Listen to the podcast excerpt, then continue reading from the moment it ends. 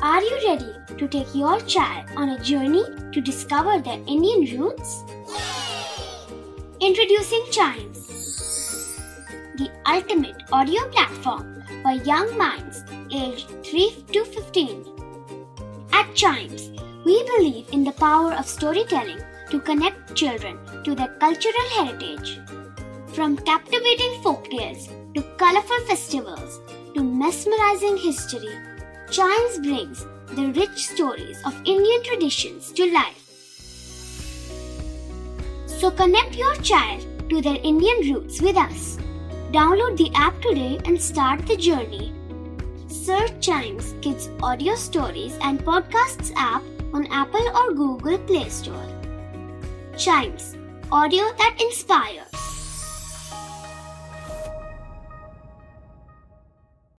This is Chimes Radio original podcast. This podcast is all about books and kids, where we review and recommend a great book from our Chimes bookshelf for our young friends.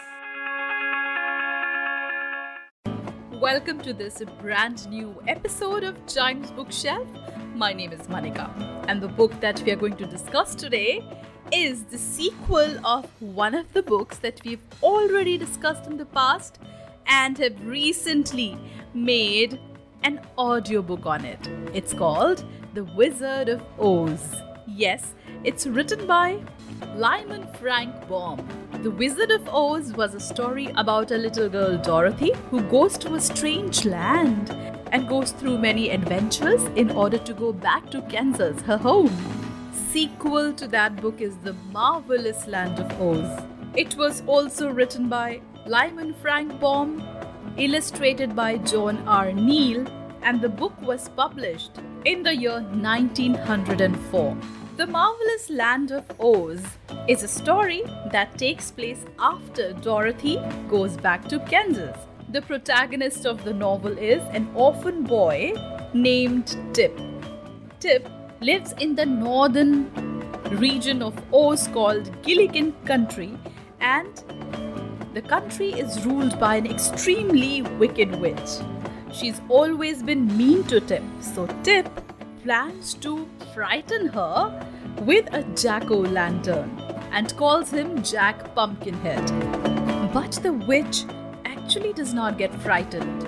Instead, she threatens him that she will transform him into a marble statue. Tip runs away with Jack the same night.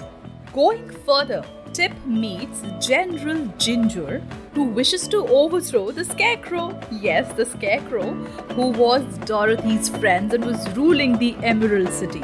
The General goes to the Emerald City, tries to terrorize the citizens, and meanwhile, Tip takes Jack and along with him the Scarecrow, and they escape from there on Tip's friend Sawhorse's back. They all reach at the Winky Kingdom, where the Tin Woodman rules, and they plan to return to Emerald City with his help.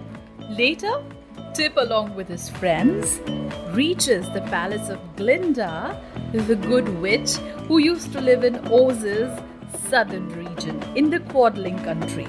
Glinda then accompanies them to the Emerald City and meet the Wicked Witch of North. What happens next? Is Glinda able to reach the Witch of the North? Who exactly is Tip? Where does he come from? And who is Princess Ozma? And what happens with rest of the company? For this, you have to pick up a copy of the book and read it. Talking about the entire novel, The Marvelous Land of Oz, it has been adapted in many a stage plays, radio plays, and many theatrical adaptations. The lessons that this book teaches are that of goodwill, friendship, companionship, adventures, and truth. It denotes no matter how much you try to hide, finally the truth comes out, which was the truth of Princess Ozma.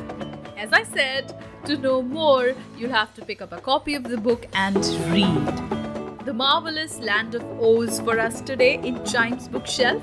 To listen to our reviews and recommendations for other books, do explore more episodes of this podcast, which is Chimes Bookshelf.